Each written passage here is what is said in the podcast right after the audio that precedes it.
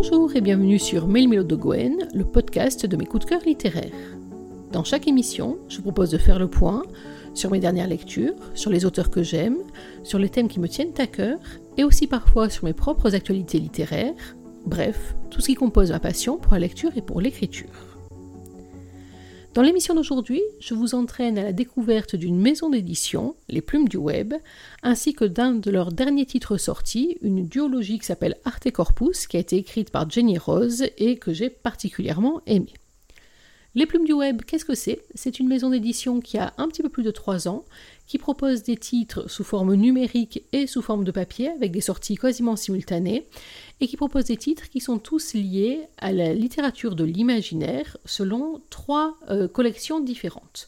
On a d'abord la collection Ambre, qui est une collection young adult, donc destinée à un public un tout petit peu plus jeune.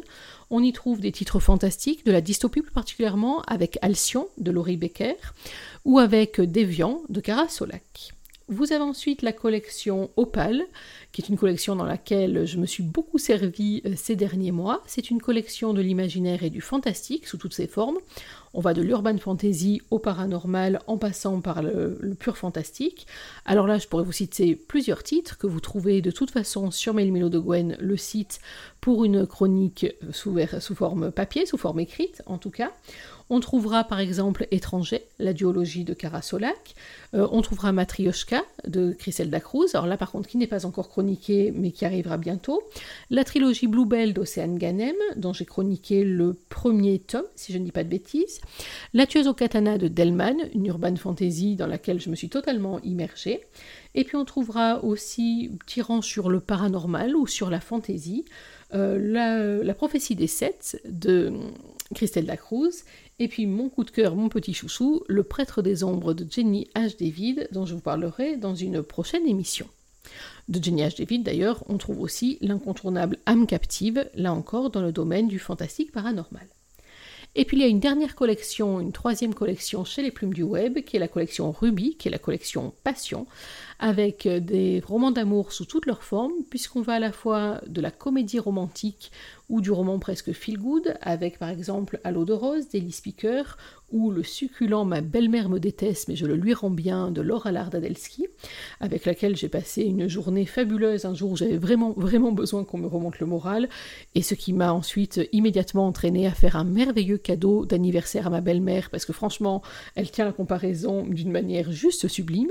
Mais sinon, on a aussi des romances plus sombres, on va vers la dark romance, avec par exemple la trilogie d'attirance criminelle de Jeanne Guerrieri, ou euh, avec Underground, le dernier titre de Cindy Lia. On a aussi euh, la saga des âmes d'Océane Ganem, qui là encore est une romance extrêmement forte et puissante. On trouve euh, un des titres qui m'a bouleversé en ce début d'année, qui était Start Again de Valentine Stergan, qui est un roman sur euh, la reconstruction après le deuil et sur l'amour après le deuil. C'est un roman qui a une place toute particulière dans ma bibliographie et dans ma bibliothèque plutôt. et là aussi, vous pourrez en trouver la chronique dans numéros de Gwen, le site. on trouve aussi des romans de pur délire. Je pense par exemple à Christmas Sucks de Aurélia Varnet, un roman de Noël en total décalage, mais sur lequel vous passerez un moment euh, de pur délire. Je crois qu'on ne peut pas le dire autrement. Je me suis régalée à lire ce titre-là. Et puis, euh, dans cette catégorie Ruby, on trouve aussi euh, des romans d'amour, on va dire ça comme ça, des romances contemporaines. Je préfère ce titre-là. Alors, par exemple, je pense à Cœur rompu de Cindy Lia, qui est l'un des premiers titres que j'ai lu d'elle et qui a été un vrai vrai coup de cœur. Et puis donc, on trouve ce Arte Corpus de Jenny Rose. Arte Corpus, de quoi s'agit-il? Il s'agit d'un roman de tomes, d'une duologie donc, qui, je l'espère en tout cas, va se décliner autour de différents personnages. Dans cette première duologie, il était question de Tori, Victoria et Noah, les deux héros de cette histoire, qui sont deux héros cabossés de la vie, deux opposés qui ne devraient jamais se rencontrer, mais c'est toujours lorsque les opposés s'attirent qu'on trouve les plus belles romances, et ce titre-là ne fait pas exception. Commençons par poser le décor. Tori, ou Victoria donc, est une jeune femme de 24 ans qui est tatoueuse de son métier, qui vit avec euh, tout un groupe de garçons qui sont ses meilleurs amis, qui forment une tribu de cœur autour d'elle, en complément de sa famille de sang, avec un père gendarme, une maman extrêmement aimante, une fratrie qu'on a envie de partager avec elle. Mais donc, elle vit au quotidien avec Raph, son meilleur ami, son frère de cœur, qui a un caractère de cochon par moment, mais qui est un garçon extrêmement attachant également. Elle vit aussi aux côtés d'Alex et Andy. Et puis, au fur et à mesure de l'évolution de l'histoire, elle va aussi rencontrer Jess, une jeune infirmière pour laquelle j'ai eu un coup de cœur tout particulier. Elle a une meilleure amie, une amie de toujours, Rose, qui n'évolue pas du tout dans le même milieu qu'elle, qui est beaucoup plus posée, beaucoup plus bourgeoise, on va dire ça comme ça, et qui est en train de préparer son mariage avec Romain, Romain étant lui aussi l'un des très bons amis, l'un des très anciens amis de Victoria. Au début du roman, on sait juste que Victoria rentre de Berlin, qu'elle est rentrée depuis quelques mois, après une histoire d'amour particulièrement toxique et destructrice, avec un homme qui s'appelle David et qui va hanter le premier tome avant qu'on le découvre un peu mieux dans le second. Victoria donc est une jeune femme qui à la fois est pétillante et battante, qui mène son activité de tatoueuse avec une forte passion et qui s'investit énormément dans son travail, c'est une excellente amie, elle est toujours là pour son groupe de potes et pour sa copine Rose, mais en même temps c'est une jeune femme qui manque énormément de confiance en elle, euh, et rien que pour ça, c'est vrai que c'est un personnage de romance, c'est pas juste les fêlures qu'on peut trouver habituellement, c'est un personnage de romance qui euh, donne envie par moments d'être protégé et qui en même temps se révèle extrêmement surprenante lorsqu'il va y en avoir besoin. Le roman commence aux fiançailles de Rose, qui donc invite tout le groupe des copains, et on a là un décalage colossal entre les tatoués et euh, la bonne bourgeoisie, vous imaginez un petit peu le décor. Et surtout, ces fiançailles vont être l'occasion de rencontrer le personnage mystérieux dont Rose parle souvent, mais que Tori n'a jamais pu voir, celui que Rose appelle gentiment, surnomme gentiment le Viking, son frère aîné, Noah. Noah, lui, il est psychiatre. Alors c'est vrai que c'est pas forcément le métier le plus rencontré dans la romance et que parfois même ça donne un peu une espèce d'a priori. Est-ce que la personne nous parle ou est en train de nous analyser? Mon Dieu, que se passe-t-il? Et euh, Rose est toujours très discrète sur Noah. La seule chose qu'on en sait au début de l'histoire, c'est qu'il a des relations relativement compliquées avec la famille et que donc il se tient euh, le plus souvent possible à l'écart d'elle. Ça, c'est pour le décor, euh, une fois posé. Je ne vous en dis pas plus pour l'instant. Ceux qui connaissent Mille de Gwen, le podcast, savent ce qui va arriver maintenant. Je vais vous lire un extrait du premier tome.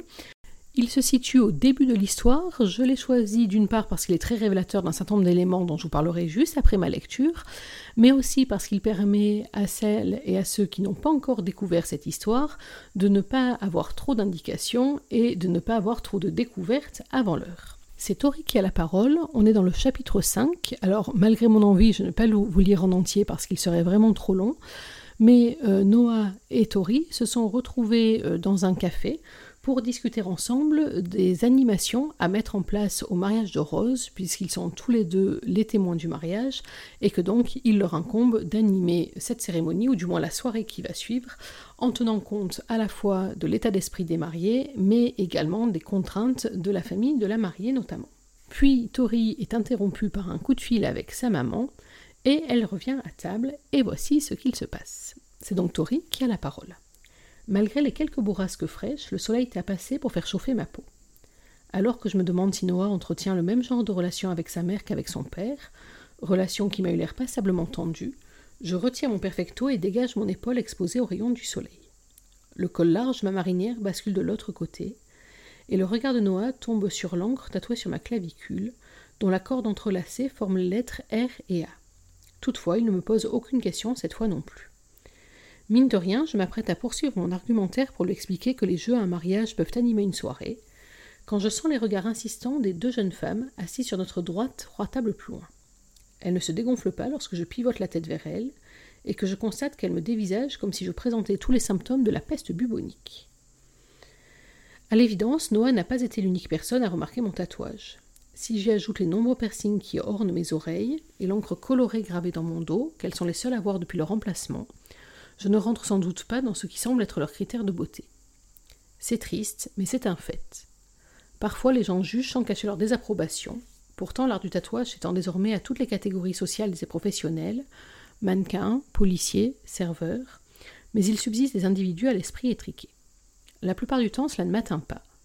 Mais de temps en temps, comme aujourd'hui, je lutte contre l'envie de me foutre à poil pour leur montrer que mon corps m'appartient, avec ses défauts et ses qualités, avec l'encre fixée dans mon épiderme pour toujours. Ou peut-être que je déporte le problème. Si ça se trouve, elles ne comprennent simplement pas pourquoi Noah, le dieu scandinave, se trouve attablé face à la reine de la banalité. Victoria? Je m'aperçois que je fusille ces deux pains du regard quand la voix grave de Noah résonne dans mes oreilles. J'observe sa mine sérieuse, embarrassée d'avance à l'idée de ne pas avoir entendu ce qu'il a dû me dire, mais manque de devenir rouge pivoine quand il me lance un sourire renversant. Là, il m'annonce le plus naturellement du monde Ignore-les, tu es très belle. Putain, c'est le plus adorable compliment qu'un homme m'a fait depuis des lustres. Je le fixe, hébété, et hésite entre me mettre à pleurer comme une madeleine ou me jeter sur la table pour l'embrasser comme une sauvageonne à qui il ne reste que deux minutes à vivre. Mais je ne choisis aucune de ces deux options, car un malaise violent me serre subitement l'estomac et ralentit les battements de mon cœur. Les papillons légers qui volaient dans ma poitrine se dispersent et le feu de mes joues s'éteint, pareil à un incendie sur lequel on déverserait le contenu d'un extincteur. Raph raison. À première vue, Noah n'est pas du tout mon genre.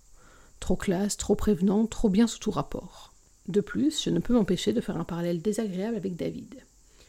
Celui-ci, si prompt à me faire la cour tel un gentleman, n'a pas tardé à laisser tomber le masque de l'homme parfait pour me révéler un visage bien plus sombre. Et si Noah n'était lui aussi qu'un monstre caché derrière un bon sourire et de bonnes manières?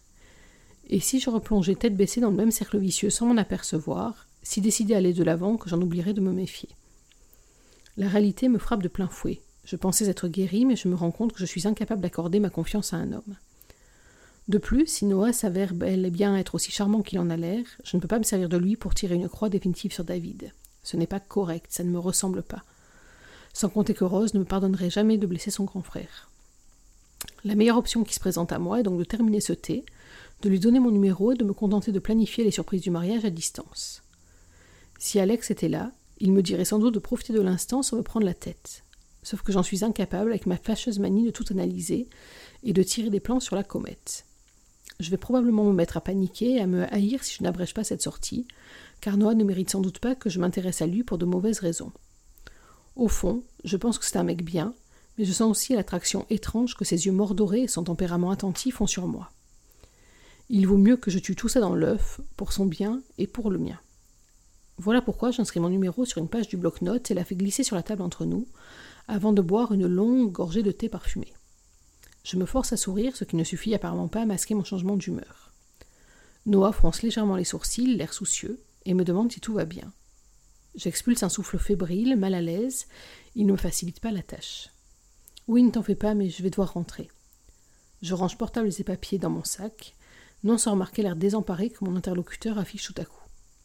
Putain, autant jouer l'hypocrite avec ses parents ne me pose aucun problème, autant avec lui c'est une autre paire de manches. Allez savoir pourquoi.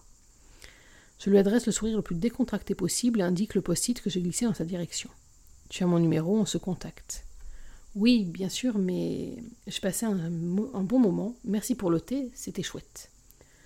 Je vais vraiment me sauver comme une voleuse, même si constat me glace de honte. Bon sang, je me demande si ce n'est pas pire finalement. Je marque un arrêt juste assez longtemps pour que Noah ait l'opportunité de se lever. Il me dévisage comme si je venais de lui jeter un verre d'eau à la figure. Tu veux. Euh, je vais aller payer par Gwinnage. Je suis peut-être paumée, mais je suis une paumée bien élevée. Toutefois, j'ai tout juste le temps de pivoter sur mes talons pour aller régler nos consommations, que la voix grave de Noah claque dans l'air d'un coup sec et sans appel, en hélant mon prénom. Le peu d'assurance qu'il me restait s'évapore quand je me tourne vers lui. L'étonnement et l'incompréhension qui habitaient ses traits deux secondes auparavant ont disparu, au profit d'un agacement évident. Du moins si j'en juge par l'obscurité qui a avalé tout l'or de ses iris et par la tension dans ses épaules. Merde, je suis doué, j'ai réussi à énerver le type le plus paisible du monde. Noah se penche légèrement par-dessus la table, ses belles mains posées à plat sur le bois verni, et m'observe un instant. Je le trouvais déjà grand, mais là il me paraît gigantesque. Il m'écrase sous le poids d'un regard impénétrable et tire enfin un bref sourire sans joie. C'était chouette. Je cligne des yeux comme une biche aveuglée par phares d'une voiture. Je suis à peu près convaincu que si j'ai le malheur d'acquiescer, cela ne lui plaira pas du tout. On ne dit pas à un homme qui s'est déplacé au salon deux fois dans la même journée, qui m'a invité à boire un verre et m'a fait sourire comme aucun autre depuis longtemps, qu'il est chouette.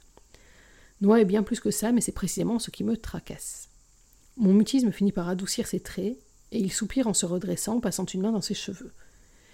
Il contourne la table et franchit la courte distance qui nous sépare en une enjambée afin de se planter face à moi. J'admire malgré moi l'éventail de ses expressions, parce que son agacement s'est maintenant mué en incertitude. Pourquoi est-ce que j'ai l'impression que tu t'enfuis, Victoria? Six ans, c'est tout ce qui nous sépare. Néanmoins, j'ai la sensation d'être une adolescente irréfléchie quand il me parle et me regarde comme il le fait actuellement. Et je n'aime pas ça, pas du tout. Je fronce les sourcils et croise les bras sur ma poitrine dans une attitude défensive, un détail que le psychiatre à l'affût remarque aussitôt. Parce que c'est ce que je fais, Noah. Voilà pour cet extrait. Alors, je ne vous cache pas qu'à l'origine, j'avais prévu d'aller un peu plus loin euh, dans ma lecture. J'ai même prévu de vous lire le chapitre en entier, mais en fait, il est un petit peu trop long pour que ça ait sa place sur ce podcast. Mais en tout cas, euh, je reste convaincue de ce choix-là. J'ai choisi cet extrait, effectivement, parce que c'est l'un des premiers face-à-face euh, en tête-à-tête entre Noah et Tori, et qu'il est assez révélateur des deux personnages, du moins tels qu'ils sont au début de l'histoire. On a donc Victoria qui, vous l'avez vu, est assez peu sûre d'elle, finalement. Elle se demande à la fois ce que Noah peut bien trouver à une fille quelconque comme elle, on sent aussi malgré tout euh, tout le traumatisme de sa précédente histoire d'amour, si même tenté que ce soit ce que Noah envisage, mais en tout cas il y a de vrais freins là-dessus aux relations aux autres, ça se voit aussi, euh, à la fois elle assume totalement sa vie de tatoueuse et son occupation et sa passion pour le tatouage, mais en même temps on voit que le regard des deux pains bêches à côté euh, la déstabilise bien plus que de raison.